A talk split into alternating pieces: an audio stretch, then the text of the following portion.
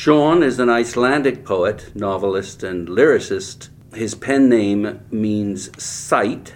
He has collaborated with the singer Bjork and performed with the Sugar Cubes as Johnny Triumph. Born in Reykjavik. He published his first book of poetry, Visions, in 1978 at the age of 16. He uh, was a founding member of the neo surrealist group Medusa. He's written screenplays. He's won various prizes in Iceland and the Nordic Council's Literature Prize for the Blue Fox novel. He currently lives in Reykjavik with his wife and two children. And we're in Ottawa, Canada. Welcome to the Bibliofile. Well, thank you. Let's start with David Bowie. Yes. Why was he such an influence? Well, I was uh, 11, 12 uh, when I discovered his music. And it was just like a revelation to me that uh, what he was doing was possible. He somehow took rock music to another level. And uh, he just spoke directly to kids, I think, all over the globe. The song that got me was uh, Starman and uh, it was just like um, uh, it was just like uh, he was calling you. He was like calling you to come and join this international league of people who had decided just to be what they were and you know to be as strange as uh, as they wanted to be. So that was what he gave me and, and many others. And I became absolutely infatuated with him and uh, massive fan. You know, I, I, I, I wallpapered my room with uh, posters and pictures. I hunted down every interview I could uh, lay my hands on, which wasn't that easy in, in, in the mid uh, 70s in Iceland. Mm. But we, we, we, we got some English and German music papers mostly. So I started reading everything he, he, he said. You know, I mean, I, I read the interviews and I more or less uh, taught myself proper English to be able to read the interviews and to read the lyrics. That's an interesting motivation. Yes, we, yeah. we, we, learned some English in school, but uh, I, I, really had to take a, another step to be able to read the interviews properly and to understand the lyrics. That's he, a profound influence, isn't it? Oh, yes, yes. He was very much an educator, you can say. You can also call it name dropping. But in every interview, he mentioned books that he was reading, uh, films he had seen, musicians he was listening to. And if you're a dedicated fan, you just go and you try to get your hands on it because you want to be listening to the same things as your idol is listening to, and you want to read the same books and see the same films. So he really put me and, and so many of us on, on a cultural mission. So I, before I knew it, I had uh, started reading William Burroughs and the Beat Poets and uh, uh, I, I, was listening to German progressive electronica music, Kraftwerk, Kraftwerk, and Tangerine Dream. Tangerine Dream, I loved them. Yes, yeah, yeah he, he, he sent, sent us in this direction, you know. Then he moved to Berlin for a while, and, and we all became aware of uh, the West uh, East uh, Berlin situation. Berlin became this important place. So he really widened our horizon and really gave us the message that we should uh, just go and follow our curiosity. Yeah. So that's what he gave me. And in his lyrics, he, he uh, prepared me, I think, for uh, my first encounter with modernist poetry. Because of his uh, unusual way with words uh, and the strange images that he was using, he prepared me in a way for my encounter with Icelandic modernists. What were they doing that was different? They, they actually changed Icelandic poetry almost overnight in 1948 by publishing a, a string of books. Up to that point, Icelandic uh, poetry had been uh, very traditional. Uh, it relied on alliteration and rhyme and, and traditional, uh, tra traditional forms. But they uh, uh, brought free verse and the surrealist metaphor. I discovered this in the winter, uh, winter of uh, 77, 77, 78. And that was my introduction to modernist poetry. And because I had been well schooled by David Bowie in, in strange uh, use of words, uh, I was prepared for this. And I just remember that when I read the Atom Poets, as they were called, this group of, of, of Icelandic modernists, I, I just knew I had to be a part of this. And I started writing. And before I knew it, I had uh, written enough for a small book, And uh, because I had been the editor of the school magazine the year before, I knew that you could actually just take your manuscript to this very cheap printer in the center of town. And if you handed it over to him and you promised to pay what he asked, asked for it, mm. you would get like three boxes of, of books. So were these like chap books, or they were they hardcover? Uh, they, they, are like those books were like somewhere between chap books and, and, and, and proper editions. Okay.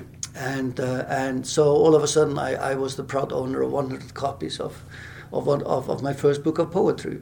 And you know, 100 copies that was more than enough. But I managed to get rid of it, so I, I had had a reprint of 50 copies. That's how I started as a poet. That's a fine tradition. It's surprising the number of poets that actually self-publish their first yes uh, set of, uh, of poems. Oh, I know Walt Whitman did, for example, and yes, there's, a, there's a whole range of others. Uh, in Iceland, it is it is it is quite common, especially with poetry, right? That you start uh, start self-publishing, or you've found like a small publishing uh, group or you know or an edition you know that you run with your friends and that's yeah. what we did with the Medusa group but you know in our case Halldór Laxness who uh, who was awarded the Nobel Prize in 1955 yeah uh, he started as a self-published poet so we always said you know that if, if, if good it was enough for him good yeah. enough for him you know we it was good enough for us yeah you know? so did you just sort of hand out these collections of poetry as a, as a business card, or did no. you sell them, or I sold them. You went to the bookstores and yeah, gave yeah. them. Yeah, yeah, yeah, yeah. I distributed it myself. Uh, mm-hmm. There were like maybe five key bookstores in Reykjavik at the time, which sold poetry. So I took some copies there, and of course I didn't have a clue what I was doing. So the guys there and the and, and the shop managers, you know, they, they had to teach me how to like uh, create invoices and things, and they did it. They were like I think quite. Uh, charmed by this very young kid who just popped up with, it, with, with his own book of poetry. And then I sold it in cafes and. So you're not a typical intro, introverted poet then? Well, I think I'm introvert enough to be a poet. Uh, I'm, I'm, I'm really like two characters, you know. When I'm writing, I really need need my privacy. I need the isolation. That can, you know, I mean, when I'm working on my novels now, maybe I, I might isolate myself for three weeks and work, you know, 16, 18 hours a day, and I, I couldn't uh, I couldn't do it if, if I were in contact with people at the same time. So in my case, you know, it's it's it's always this this outgoing character who likes to participate uh, uh, in, in, different things with people. I've done so many collaborations. I've done, I've started so many groups and things, you know, and, mm. and, and organized events and, and concerts and, and, and arts exhibitions. You know, that is really a big part of who I am. But there is also this part which really thrives on the inner dialogue, yeah. you know. Mm. You know, uh, so uh, it's a pretty good combination. Yes, I think I've been. Because you can I've create been, something and then you can go out and tell the world about it. Yeah, I, I wasn't shy with my book, you know. Uh, and uh, one of the best spots to sell it was actually uh, the bus uh, from my neighborhood, which uh, was just outside the center and which was like the first, one of the first projects, you can say. It was considered quite a tough neighborhood at the time. And it was a 20, 20 minutes uh, drive from, from my neighborhood to the center of town on the bus. And I used to sell the books on the bus.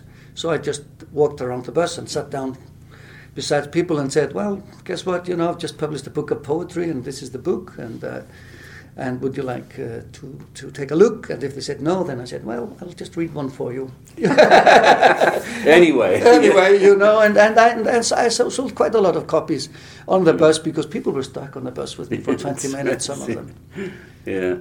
Yeah. So this was in, in 78, and, and, and, and, and a year later we founded this group, uh, Medusa, which uh, was founded around, uh, around uh, ideas of surrealism and uh, European avant garde, you can say. Yeah, let's look at surrealism. What's your definition of it, and how did it affect you and your poetry?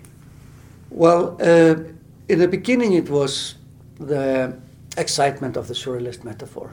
What's that? Uh, it's it's this combination of, of strange things when you bring together. I mean, at, at heart, uh, surrealist poetics are about the metaphor.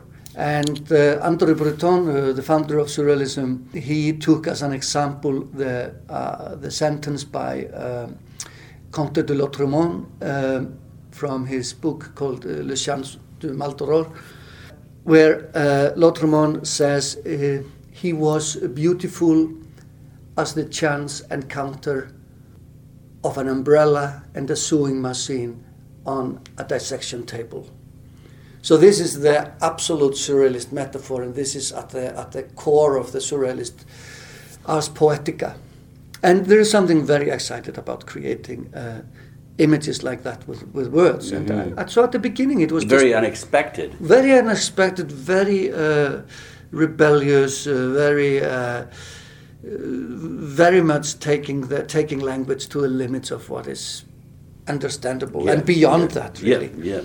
And for a kid that was very exciting you know at the same time you know uh, punk had come into my life you know punk music and the punk movement you can say Some have actually uh, suggested that Bowie was partly responsible. for yeah yeah I, everybody loved bowie you know he was he was the, he was one of the very few older musicians that the punks respected Accepted, you know yeah, yeah. They, they, they, they just kept their love for him, you know, Mm. throughout. So uh, there was a sense of rebellion there and, and organizing, uh, uh, organizing around an idea. So uh, after having been uh, mostly fascinated about, let's say, the surface uh, elements of surrealism, the surrealist metaphor and surrealist painting, of course, in the Mhm. form of Salvador Dali and Mhm. René Magritte and uh, Max Ernst and these people. Then I started looking at uh, at what sur- what the surrealists had been doing, you know, and of course they had been like this very rebellious uh, political movement as well, and that uh, fed into uh, fed into the excitement uh, excitement that punk was bringing. Uh, Mhm. so when we founded Medusa, or started Medusa, which was a group of seven, we called it a movement. So it was a movement of seven. tell you, there's a, a group, a group of seven in Canada, and important painters. Yes, Seven yes. is a pretty. Uh, It's- did you did you settle on seven and say we're having no more members, or it just happened that there was? It, it happened, you know, that we, we, we, in the end, we were seven, and there were like, you know, some people uh, uh, like circling around the group who never like joined the group. There was never a way of joining the group, you know. Some, I mean, we, we, we could have been much more, but we, we never became more than seven. Mhm.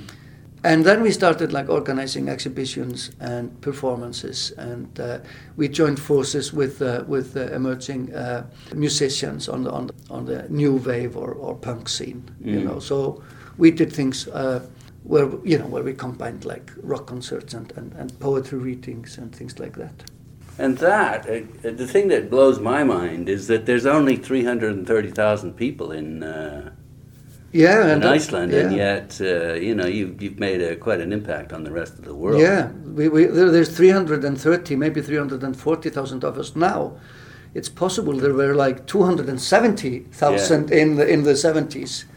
I mean, that's not even, I mean, Ottawa, the greater Ottawa area is a million, and the, the, the city of Ottawa itself, specifically, Yeah. is about three, 400,000. Yeah, I, you know, one of the things that happens in a in, in, in a small small city, we call Reykjavik a city, is that if you if, if you want to do something, you just go out there and you do it. You know, I mean, there there is always an opportunity. Freedom. There is an empty space somewhere where you can organize a concert, or, or uh, you know, another space where you can like uh, you, you can start a makeshift gallery for a few months or something, and you Mm. just go there and do it. And because uh, in a small, uh, small, small society in a small country like Iceland, you know, you're never doing those things with uh, with any expectation of of uh, financial return. You know, no. you just do it because of you want something to happen in your boring little city.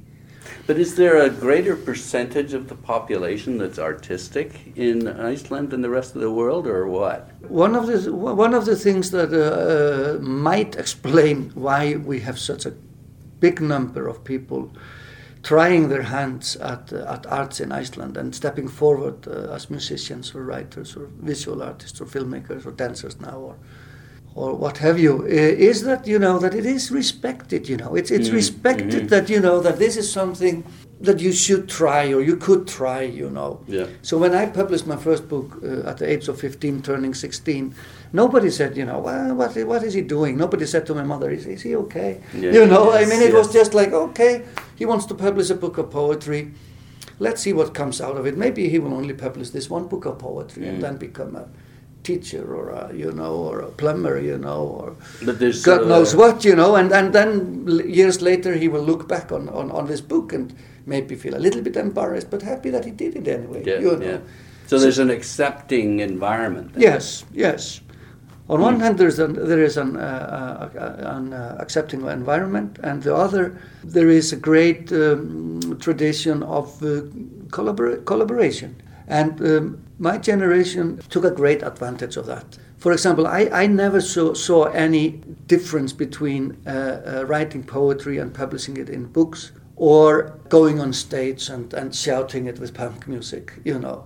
Yeah, We, we, yeah, yeah. There, there was no high or low or, Mhm. or, or, or respect, respectable way or, or, or, or unrespectable way of delivering your poetry. My friends were in bands, you know, and Mm. I sometimes envied, the, envied them, you know. Mhm. Well, they had more girls, did they? no, they didn't get more girls. You know, poetry has always like brought you girls in Iceland and boys if you're if if if, if, if you're a girl or if if if you're looking in that direction. Mhm. So no, no, uh, poetry is sexy in Iceland. No, it was just like uh, I, I envied them the spontaneity of it. You know that they could like just write the song, write the lyrics, and they could perform it like three hours later at, Yeah. at the next gig. You know. Yeah. So so there were many elements in in the in the punk music which uh, which I saw uh, saw that had advantage over writing and, and, and publishing on paper. And and there was a there was a mutual respect all, all across all across the art forms and, and, and, and genres and what what what have you. And that is one of the strengths of the Icelandic uh, cultural scene, I think, that we are all ready to collaborate Well, with Bjork, for With in your case, right? yeah, yeah. She, she turned up uh, around the Medusa group. Uh, a part of the Medusa group became a band called Van Houten's Coco, and they started playing, uh, playing of course on the on the punk scene. And uh, one of the one of the Medusa poets, Thor Eldon, who, who was the guitarist of this band, he met Björk. Uh, they, they were playing the same gig somewhere, you know. And then one day he said, you know, uh, would you like to meet me downtown? Uh, with my new girlfriend. And I said, yes. And then I went downtown, and there he was, and it was Björk, who was his new girlfriend. She was 16, we were 19, I think. And from that moment, she became uh, one of the main satellites of the Medusa group, and she participated in some of the things that we did. We started collaborating in those years, really. And she's very experimental and uh, Yeah, avant-garde. Yeah, that, that's what we were, you know. I mean, Yeah, yeah. and that's another th- that's another side to Icelandic uh, culture. There is really a, there is really a demand on you if, if you're going to write or, or, or make music. There is a demand on you that you do something new, that you try to expand, you know, the art form, and you, you, you try to so what? They you start go across you the- if it was the same old, same old. They wanted to. Yeah, nobody wants a young poet to, to, to be too traditional. I mean, Yeah. we, we expect our young poets to challenge everything that has gone on before. And I must say, in, in, in, in connection with that, that we are very proud of Guy Maddin, the, the Canadian filmmaker. From Winnipeg, yeah. From Winnipeg. He's of an, he, he's of, uh, of, uh, of an Icelandic origin. Ah, And we are very proud of him because we think that he is a, he, he is a good example of, of, of the Icelandic spirit in arts, you know. Just do what the hell you need, you know, and, and never ask and never look back, you know. Mhm. Just go and completely transform your art form. And that's what he has been doing in his films, and, and we really admire him. Another um, aspect of Icelandic art is the fact that, and you called it just sort of a magpie, going around and decorating your nest with beautiful things, but borrowing. Yes, when you're when you're when you're on an island, you are used to things uh, drifting onto your shores from from somewhere, and and you just try to to make whatever you can of it, you know, and and you might discover completely new ways of, of, of using things, you know, because you simply don't know what it what it was made for. And uh, and we have been very good at uh, taking um, taking on all sorts of influences from. Uh, Well, surrealism, I bigger guess. culture and then just doing whatever we need with it. Surrealism uh, has, for example, in Iceland helped. It helped renew uh, renew our poetry. It also helped us renew uh, the tradition, you know, because surrealism opened up a new view on on, on uh, uh, many aspects uh, of our literature, which had been forgotten or put aside, you know, because they fit, they, they never fit in anywhere, especially, you know, after, after the academians took over uh, organizing and, uh, and defining Icelandic, uh, the Icelandic literary heritage. There were pockets there of strange poetry that have come, that have come, come to us down through the ages, you know, which we, Did it, We they- could, they didn't uh, fit into the academics' view of what What was good literature? Yeah, yeah. So, Okay. so, so, so, for example, you know, uh, what we did was that we looked uh, more at uh, at uh, the folklore rather than the Icelandic sagas. Yeah, We- and I you know, so we looked for you know, we looked for the, the more folksy things, the superstitions, Mm. the horror stories, you know, which fit in with surrealism and, and yeah, and we wanted like the ex- extreme things we we were trying to make. You mentioned somewhere that the folk uh, tales are, are like the, the, the real people, whereas the sagas are more like the rulers. Is that differentiation? The sagas are, Correct. are, are in a way from the beginning uh, academic. You know, the sagas are written by uh, the learned uh, elite in Iceland, Mm. and they are fantastic. What's your favorite? Uh, my favorite is Egil saga, the saga of Egil. Egil was a, was a poet How do you and, and, and a wa- warrior. E G I L L. Okay. Egil Skallagrimsson. And he was this fantastic um, combination of, uh, of a poet and a warrior. Uh, he was uh, uh, on his father's side. Uh, he he was he descended from uh, from berserkers, bear warriors, and werewolves. So there was always very much of the beast in him. But he had this amazing mind and amazing way with words. He was very ugly, you know, but his mind was full of beauty. He's one of my favorite saga characters, and his book is, is wonderful and wonderfully written. His he, he wrote a book. No, no, he, he, It's a book about It's a him. book about him. Okay. But uh, the book uh, uh, includes many examples of his poetry, and which is attributed to him. You know, we of course we can't know if he really No. wrote it, but this is poetry that 300 after his death is attributed to him. We know a little bit about what he actually did with words, and then we have his story, which, of course, we have to take uh, take as it is. But it's a beautiful story about a man who is the greatest warrior and then uh, loses everything and is denied a warrior's death. A warrior should die in a battle, but Egil uh, dies of old age, which was the great tragedy for, for a Viking. And He's uh, ashamed of that. he, he's struggling with it, you know. He doesn't take his own life, you know, but No. he, he's getting incredibly grumpy and strange, you know. Because he wanted a war. He wanted he wanted excitement, you know, and, and his last wish was that his that his uh, son, I think it was his son uh, rather than his grand, grandson, he wanted him to take him uh, uh, with him to the Althing, to the parliament, and they would bring uh, uh, uh, coffers of silver. And Egil was going to stand there and throw the silver over the over the over the gathering, and enjoy seeing them fight over it. You Mm, know. Okay. Mhm. So he said they, they pretend they're civilized and that they have this parliament of theirs and, and rule of law. But let's see what happens when I throw throw my silver into the group. But he, he died before he could do that. But you know that was like the last thing he was thing he thing he was going to do. A wonderful wonderful character. And uh, and the book has this this amazing amazing combination of incredible brutality and uh, and poetic beauty. And is this? I mean, there must have been a very good translation of this. Who did the best translation of it? Uh, we read it in the original. You know, this, those books were written in in, in the No, 13th in old century. Icelandic, or Yeah, they were written in in, in, in, in the Icelandic. They spoke and, and wrote Yeah. in in the 13th century, Right. and we can still read it. Okay. We can still read it. I've got here with me uh, because I was reading it on the way over here to Ottawa. I've got with me a 13th century translation of of a medieval poem, and and I can just read it. You know. Without any trouble. Yes, yes.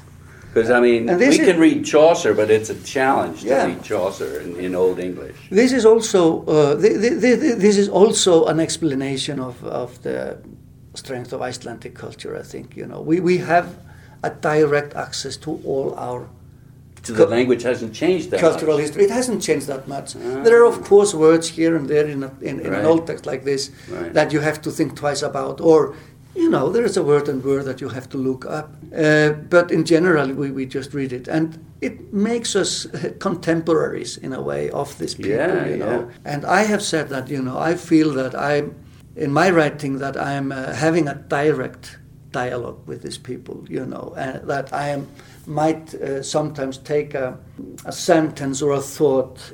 Uh, You don't have to worry about from copyright. from no no no no from Snorri Sturluson who who is a, who's, who is a known writer in the in the 13th century and expand on it you know Yeah, like yeah. you know with full license and and uh, full confidence Well, we can read Shakespeare. I think it ta- for me anyway. It takes the, the first act yes to just sort of get into it and Yes. start getting used to the language. But after second, third act, it's it becomes a page turner in many yes cases. yes yes Uh, so yeah, I guess Yeah, yeah. we're not that. that- that We're talking the early 1600s, yes yes and yours is 1300s. uh, 1200s So the English language changed a fair amount between the, the 12th and the Yes. 1200s and the 1600s, but the Icelandic, I guess, didn't.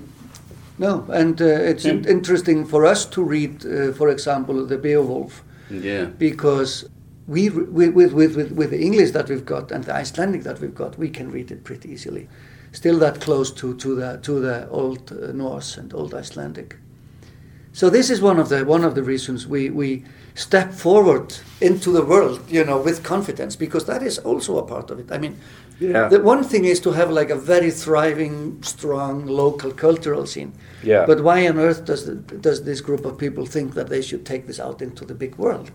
Yeah. One of the reasons is that uh, because of the Icelandic sagas and because we know that it is world literature, that is something, those texts are something that stand comparison with Shakespeare and Dante and, and Cervantes and you just name it. Tho- Mm. Those texts are on, on that level of sophistication and, and linguistic uh, command, you know Sophistication. sophistication. This is like I, I've always said that this is like our gold. Uh, what would you call it? Our, our gold reserve. You know, Mm, we al- we always we, we always have the sagas. They're our gold reserve. You know. And no one can take them away from you. No, no, it's there. It's Yeah. it. They are our Mona Lisas. You know, they are our cathedrals. They are our Beethoven symphonies. Whatever. But has there been a really good modern translation of them? Uh, Because I mean, you can access them, but I can't. No, no, yeah, yeah. I mean, they, they have been translated into English. Uh, the first uh, English translations appear, I would guess, in the late uh, 18th century. Quite a number uh, is translated in the 19th century. What's There- the there- best There are very fine new translations published by Penguin Classics. Ah, okay. Yeah, yeah. So they are everywhere, you know. And uh, and when Goethe was uh, defining the concept of world literature in the in, with his with his group of group of friends, you know, uh, the Icelandic sagas was one of the examples they took of of great literature appearing in Early, a, yeah. early and in a place, you know, that uh, was not directly tied in with the great uh, powers of Right, so Of it's kind of original. Yes. Yeah. But of Mm. course, Icelandic sagas are written because of the scholarship uh, and uh, and uh, a level of education that existed in the country at the time. Our first bishops were educated in the Cluny monasteries in in in France and and maybe northern Spain. So they brought with them uh, to Iceland as early as the late uh, 11th century. They bring the knowledge of, of writing books and, and making books and manuscripts. They bring um, the Latin, of course, and, and, and uh, astrology and everything. So we had really, we really had centers of education in Iceland very early on, Mhm. and the sagas they come they they come from that from that environment. So today we step forward, you know, I mean, because we have this gold uh, reserve. Halldór Laxness, uh, he gets the Nobel Prize in 1955. So he renews our license, you know, in the world of literature. Well, he gives you what? Confidence? Yes, he gives us confidence and uh, somehow he proves that you can still, um, that this gold reserve is still, you know, it's there and that you, It's still sparkling. It's still sparkling, Yeah. you know. And then, of course, you know, the sugar cubes happened and, and, and Björk continued. So for music in Iceland, that was like the great uh, proof that uh, that we could bring something of worth in, uh, into the world from from that side of culture. So we just go into the world and say, you know, this is what we're doing, you know. Yeah, well, it's, been hugely successful. I'm interested to to read that that you're fascinated by beginnings. You've said that in the past, and it's it's funny because I've just come from an interview with a, an American poet, well known and well regarded, Alice Notley, who's also fascinated in beginnings. So, w- w- what is it about beginnings that are? You, you talk about uh, cradles and creation stories, fairy tales, strange, strange things, that kind of thing.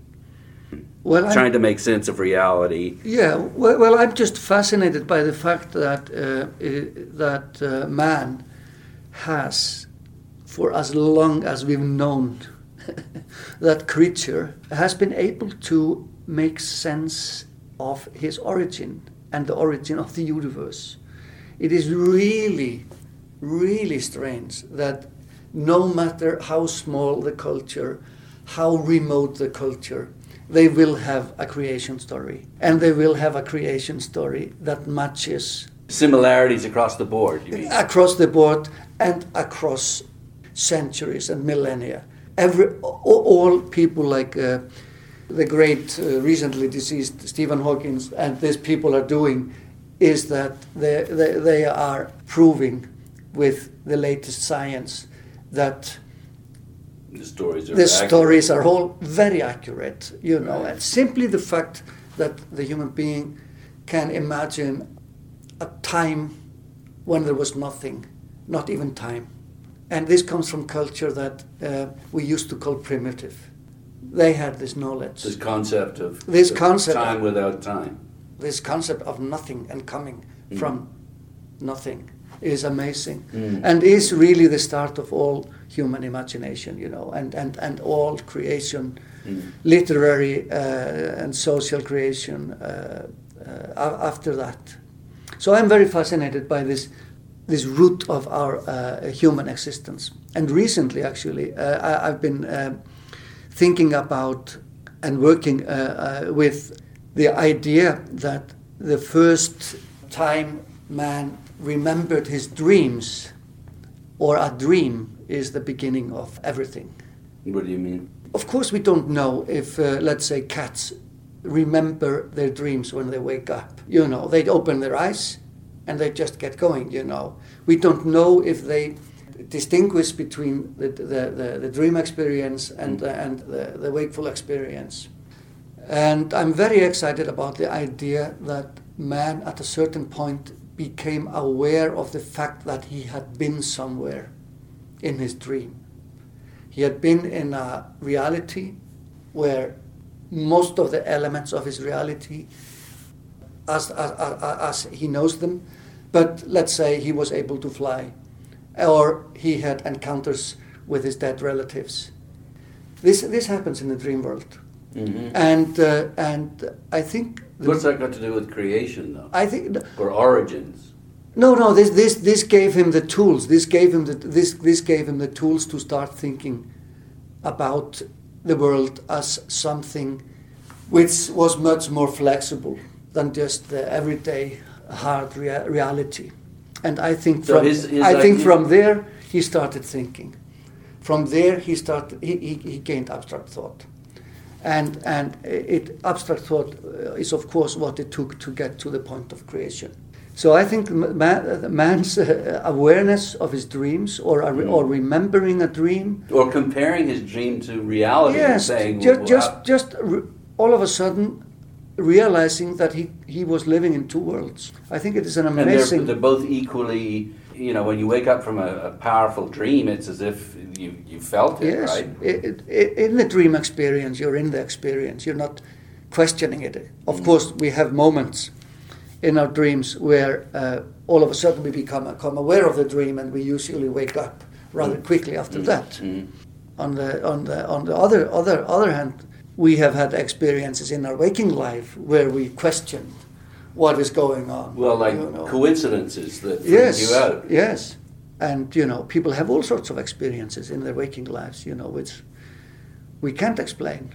so I, I'm, I'm quite uh, excited now about this idea of the, of, of the dream as the origin of uh, abstract thought and, and, and the origin of poetry and religion. And uh, yeah, And therefore, it's- therefore, the creation Yeah, okay. stories. Uh, I mean, the surrealists were pretty interested in dreams, weren't they? Yes, it was all about dreams, Mhm. all about dreams, Yeah. and uh, they were, uh, of course, uh, under a strong influence. Uh, or, uh, on, under a strong influence from, from, from the works of, of Sigmund Freud, you Yes, know, interpretation of e- even yeah. though even though Freud never understood them and never wanted anything to do with them and thought they were just idiots who, who really didn't get what he was he was trying to do. Mhm.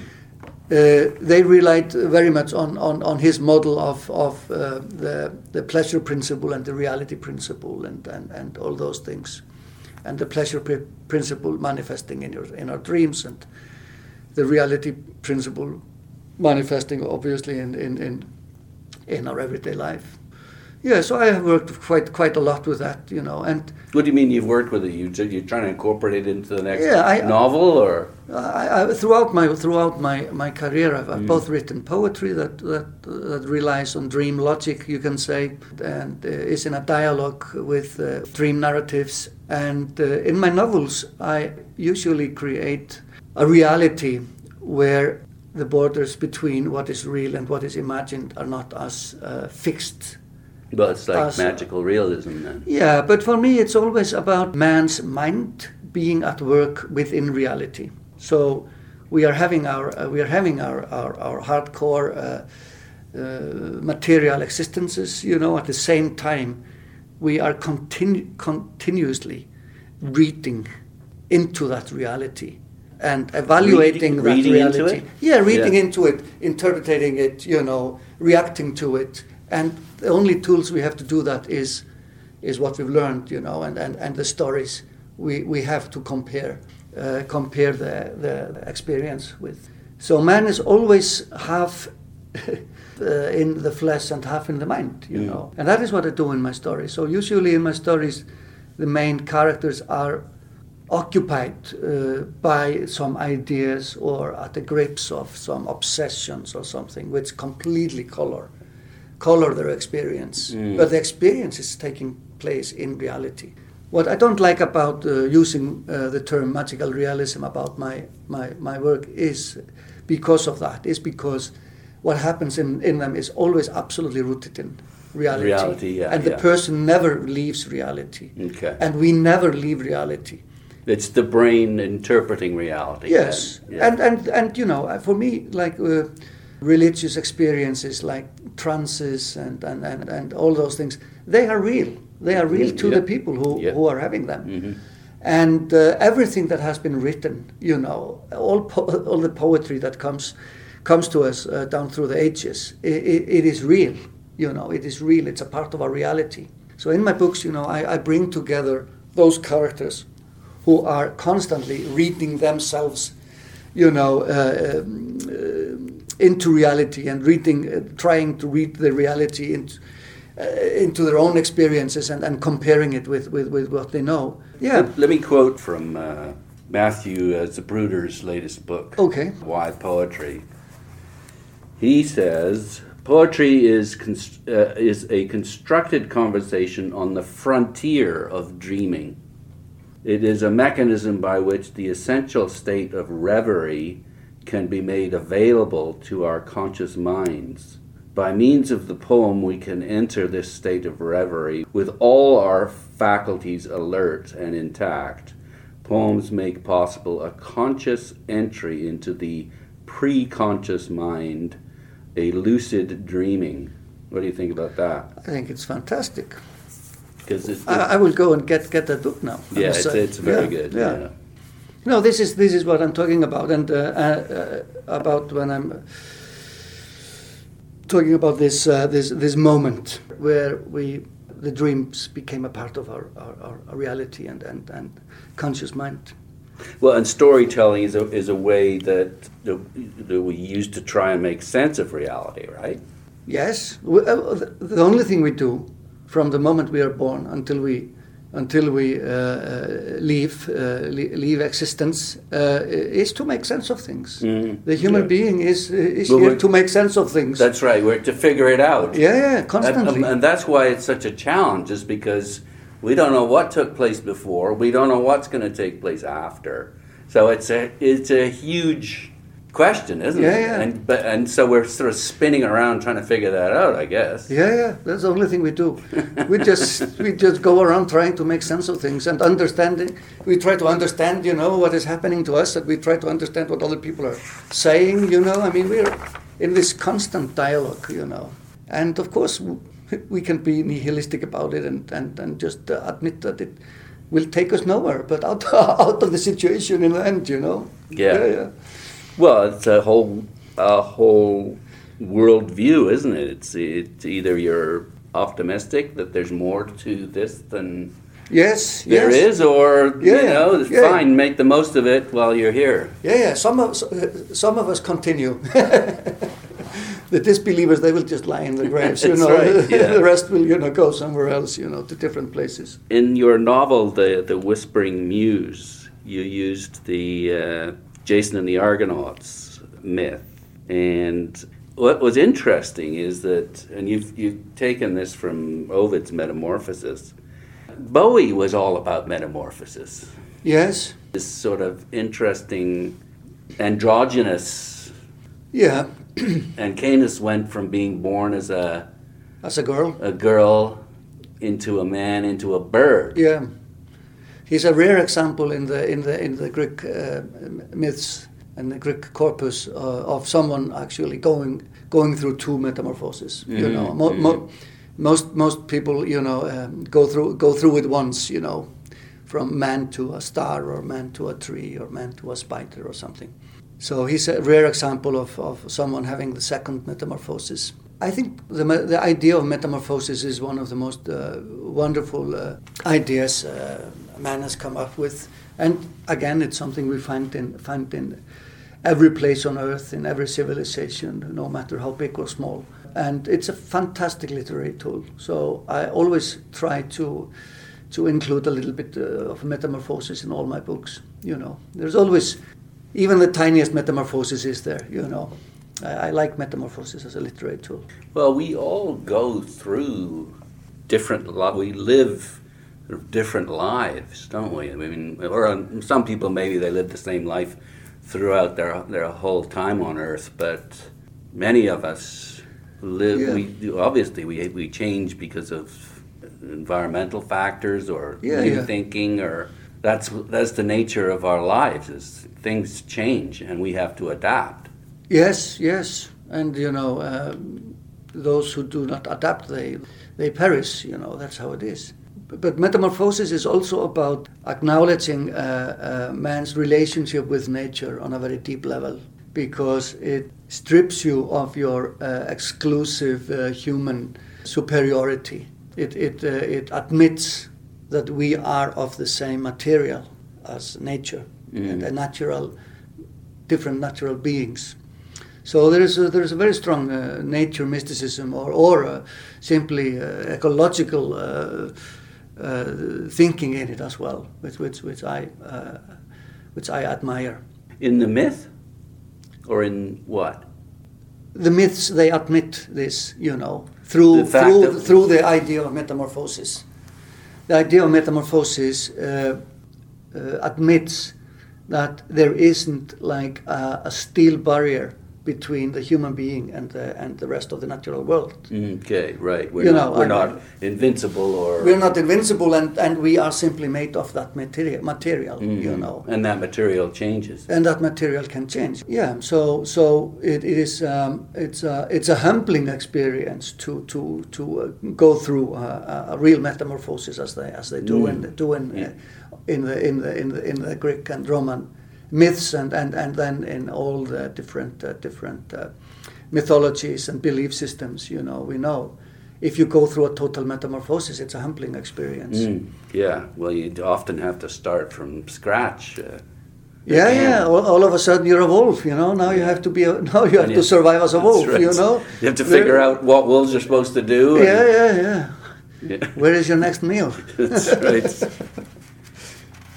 Congratulations, by the way, on uh, the future library project. Well, thank you. That's a, a forest that they're growing, right? And they've got different writers who are contributing to Yes. this time capsule. Yeah, it's a 100 year uh, project, uh, and uh, I was the third author to take part. Your very own uh, Margaret Atwood was the first, Yeah. And it is the brain. It is the brainchild of a, a Scottish artist called Katie Paterson, and the idea is that uh, that uh, every year for the next 100 years until 2114, an author uh, uh, will contribute a, a text to this this uh, future library. How long is the text? It can be anything from one word to what, what, whatever you're uh, able to write in uh, five months or so. Okay. And we are not allowed to, to even hint at if we wrote a word or a whole novel or a play or a cycle of poems. The secret. It's a secret. So what they did was that they, they, they cleared uh, they cleared uh, the ground in a forest north of Oslo, and they planted new trees. Those trees will will will grow for 100 years, and then they will be chopped down and used to make paper for the anthology of of the texts, and that is when the library comes into being as a as a library of books. And How's the- that? The, the, the books, I mean, there's going to be one anthology or is there going to be a whole bunch of them? I guess there must be, if there's 114 or so. There will be hundred books or hundred. Uh, I don't know.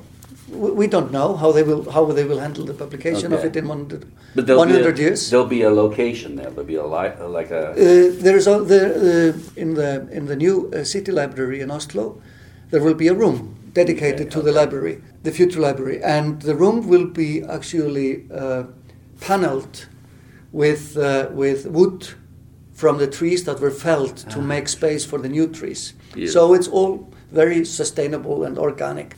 And one of the things that you, that uh, happens when you when you're asked to do this is that you have to you're forced to think about the future. You know, you're forced to think about uh, the language you're writing in. Uh, you're forced to think about uh, if uh, there will be books in uh, 2114. We don't know. Yeah. Maybe this will be a unique experiment in the year one, one- 2114 that somebody actually chops down a wood and a forest and and from the wood um, they make paper and they, they print books like in the old days. We don't know, but uh, it's been said that this a pro- projects like projects like this they uh, are a part of what you can call cathedral thinking, which is when we come together uh, as um, generations to create something, like the great cathedrals in Europe in the old days. That's right. You never know what it's going to turn out to look like after. Yes. Well, not that there's the architect's plans, but all sorts of things. It takes hundreds of years Yes, to make them, yes, right? yes. Yeah, yeah. And uh, in our times, you know, with uh, climate change happening and you know the, the warming effects of, of the of the climate change and the great upheaval we're going to see in the next next years because of that, you know, with with human uh, the human species all of a sudden, you know, just like. Moving across the planet in, in search of a place to live, you know, we will see masses of people, refugees, Migrating, yeah. from from all over and migrating. You know, I mean, of course, like in California, the rich will will they will they, they will move as soon as they can. You know, they will they will buy their way out and they, they will buy buy a place somewhere where, where they think they will be safe and, and have access to the necessities. Mm. But then you they will of course leave the poor behind, and then the poor will get on the road as well. You know, and they might come up here Mhm. to the north, to Canada. You know, you will get Californian refugees here. You know, Yeah. climate change refugees. It's true. This will We'll have the climate of California too. Yes, yes, yes. So this is happening, and, and, and so I think projects like the Future Library are important in helping us remembering that we can think as a group about the future and we can create the future together. Um, I'm glad we, we talked about uh, sort of a physical location because one of the uh, projects that I, I've been working on over the years is literary tourism. And you're connected to the city of literature. Uh, Reykjavik was an early one, I guess. Yes, yes. Can you tell me a little bit about about that concept, the City of Literature, and what you've done in Reykjavik to promote it and to to attract people to the city? Well, literary tourists. Yeah, well, uh, this is a UNESCO project, mm. and uh, I think Edinburgh, Dublin, Iowa City were among the first, very first liter- liter- literature Edinburgh, cities. yeah. Mm-hmm. Cities of literature. And uh, to become a city of literature, you have to be one already. That is the thing. Yes. yes. So you have to prove your worth as a city of literature to the uh, committee that selects those cities and the cities that are already there. They have their, also have their say in uh, which uh, new cities join join the group what you have to do is to uh, to uh, do research into the history of literature in your city. You have to uh, demonstrate that your city is a city where uh, literature is respected, where where where authors uh, are uh, an important part of, of the history of the of, of the city, and and they have been important in in defining what the city is, and and and you have to have a culture of libraries and bookshops and all that, you know. So it's really, you know, you have to examine your city. You have to test your city. Is your city really a, a city of literature? There, there have to be literary festivals and. And in 2011, uh, the capital of Iceland, um, Reykjavik, became the first city outside the English speaking world to become a, a city of literature.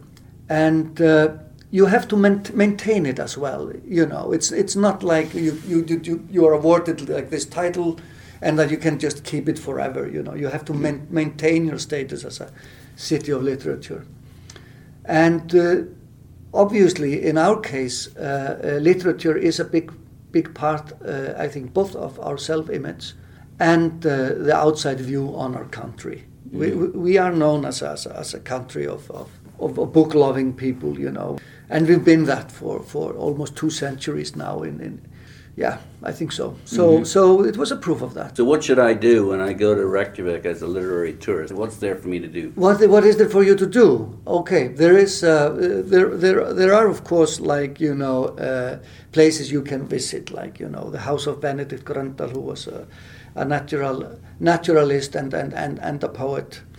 Uh, you can visit his his house in the center of Reykjavik you can go to one of the one of the many poetry readings that are taking place, you know, uh, I would say almost every week, you know, in many languages, you know, because a part of Reykjavik becoming a, a city of literature, a part of Reykjavik growing as a city of literature, uh, is to acknowledge that we have become a, a literary community where, where uh, Icelandic isn't the only language anymore. Mm. You know, we have people from all over the world living in Reykjavik and they continue writing in their own languages. And it is, let's say, the duty of the City of Literature to welcome them and, and, and help them find a way into the existing literary community and then uh, support uh, their activities. Is there an annual literary festival? We have a biannual inter- international festival, which okay. has been uh, running uh, since uh, well 1985 or something like that. So it's it's quite quite an established festival, and it, it's in, in the fall. It would be a great time to visit uh, Reykjavik as a, as a, as a literary tourist uh, to come there in the, in the beginning of September every odd year. So it will not yes, be this year; it will be the next year. And the list of names that we've had to that uh, uh, had as guests of that festival is, is really really amazing. What's your favorite used bookstore? Ah, there is a bookstore in the center of Reykjavik which is called Bókavarðan. It's uh, owned by a man uh, who, uh, well, he's 80. He will, he will turn 80 this year, and it's it's it's uh, it's uh, it's been in various places actually around the around the around the city mm. since I started going there uh, in 1978. So for 40 years, this antiquarian bookstore has been like with us and like i said it's been it, has been migrating throughout the mm. city mm-hmm. because he you know sometimes he's rent or whatever rent and sometimes he's gone almost bankrupt and all that you know but mm. it's run now by his son it's a fantastic fantastic bookstore it's a very eccentric bookstore as well because they they they don't bother uh, uh, organizing books by the alphabet, for example, you Mm, know, in okay. alphabetical order. Yes. And I was there two days ago Mm. looking for a book, and there was a woman who came into the store uh, looking for something, and uh, the son of the owner, uh, who's an old friend of mine, he, he said, "Oh, those are the shelves where we have have, have uh, religious books." And uh, she went to the shelf and, and, and started looking around. And then he said, "Oh yeah, no, no, no, no, they're not in alphabetical order. so just look throughout, through through the all the shelves, you know, and maybe it's there." Yeah, yeah. You know, that sounds like Foyles used to be in London. Oh yes, yes, the Yeah. wonderful chaos of Foyles. Yes. No longer a chaos. No. but used to be. Yes, Yeah, yes. Anything else that uh, there's, there's the writer's house. There's the. Is there a good, uh, interesting library there? Yeah, we have a very fine, uh, we fine city library and the national library, and Mm. uh, we've got uh, fine bookstores which are open to ten o'clock in the night. Most of them they have cafes, so people come and just browse and, and, and read. And uh, What about uh, print printing museums? You got anything like that? no, we haven't got anything like that. Okay. No, but we've got, like I said, few few few of those authors' houses, and uh, uh, so Mm. apparently we have we have enough. And then, of course, I mean, uh, with Icelandic sagas, uh, many people uh, go out of Reykjavik and visit the the, the, the, the places where the sagas. Uh, the, where, where the narratives uh, happen, you know, there's there's a, there's a special group Yeah. that does that, and then we have uh, Yeah, that'd be great to read the saga before you show up. Yeah. And then go on. then you go on a saga tour and, and you visit visit the places. Yeah, yeah. And if you're lucky, you can have a you can have a literary moment uh, in Reykjavik uh, on a clear day, because then you would see the Snæfellsnes Peninsula. The which? It's a peninsula called Snæfellsnes, and it has an old uh, old volcano, a beautiful mountain like our Fuji, Mount Fuji. Mm. So you would see it from a great distance. And this is a literary experience because it was the entry point for uh, the journey to the center of the world in Jules Verne's book, you know. So they entered the entered the center of the world. They, they started the journey there, and also Halldór Laxness, our fine Nobel Prize winner, he one of his one of his best books takes place there. So it's a literary moment you can have like in Reykjavik when you see that glacier, because that glacier is also seen as a kind of a holy, holy, holy place in mon- many of our older older texts. You know, in the older texts, great men they, they died into mountains. They say, so you die and you become one with a mountain. You So you're buried in you- there, you- or- the, the word the wording is quite strange. They, they say to, to die into a mountain or pass into the mountain. That is that is your death, Ah. and you become one with the mountain. We don't we really don't know where this comes from, Hmm. because it's not a part of the Nordic mythologies or anything. It could be something from the Celts. I don't know because Mm. we are we see ourselves uh, as a as, as, as a Nordic Celtic people. You know hmm quite, quite a big part of the population has been proven to have Celtic origins, you know, Yeah. through the through the through the, through the genetic research we've discovered that, and we're a good example of a culture that at first sight seems to be a culture that has thrived in isolation, you know, over the centuries.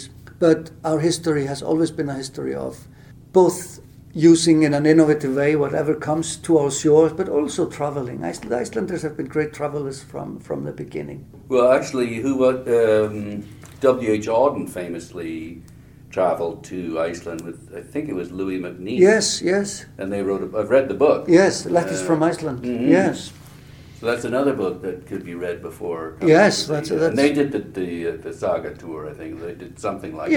Yeah, I think so. I think they were inspired by, by some of the Englishmen that had gone there al- already. I mean, Mhm. and been there already. I mean, William Morris visited Iceland. I That's think. right. I, I, I don't know if he came twice. At least he, he visited once Mhm. and wrote journals. And he, I mean, he translated some of the sagas Mhm. with Eirikur Magnusson. So he's a good example of someone who discovers the sagas quite early on and and and uh, and is, is is inspired by them. Let's just close then Yes. with. I'll just go through your oeuvre here. The Mouth of the Whale. Yes, It's a novel. you mentioned the Whispering I, Muse. I mentioned the Whispering Muse. I did mention the Blue Fox, Yes, which won a, big Scandinavian award, right? yes. And then uh, the latest novel that was published in, in, in, in English is uh, Moonstone, The Boy Who Never Was. It's an interesting examination of Spanish flu and the introduction of cinema. Yes. Everything, Iceland, Everything right? was happening there in the, in the autumn of, of 1918. The, of course, the First World War was coming to an end. Hmm. So there was a great shortage of uh, shortage of everything. There was a volcanic eruption in, in Katla. Iceland was was uh, acknowledged as a sovereign country on the first of December. Everything happened in, in, in the span of a few weeks, you know. So I decided to write a small novel, a slice of life from those uh, seven eight weeks. And, these uh, are are these published by Farrar, yeah, Farrar Straus and Giroux. Starth, and Giroux Yeah. in the in the United States? What about in England? You know, Yes, uh, they You must know. They, yeah, yeah, they are all. you get royalty checks. Yeah, yeah, them. they are all published in, in, in, in England. Uh, Three of them are published by a small publisher called Telegram, and Moonstone was published by Sceptre. And uh, this summer and autumn, uh, Sceptre and Farrar Straus and Giroux, they will publish a big novel called CoDex 1962. CoDex. 1962, 62. yeah. So you've you've recently finished that one. Yes, and it's my it's my biggest literary work. It, it took me 25 years to finish. Uh, I wrote the first part in uh, and published the first part in uh, 1994. The second part uh, was published in 2001, and the third part was published in 2016. So it took me more or less 25 years to to finish that work, and now it will be available in English. Do you think it's your greatest work? I don't know. I don't know. You don't know. It's up to us no. to determine Yes, that. yes. And I, and to be honest, I really don't think of my books as great works. I, I just hope I get away with it. You know, that is always always my my feeling. You know, and always Yeah. my my hope. You know that this time I will get away with it. You know, so Well, I hope you get away with it, and uh, thank you so much for taking the time to talk to me. thank you. I've been speaking with Sjón, who is an Icelandic poet, novelist, lyricist from Reykjavik, Iceland. Thanks again. Thank you.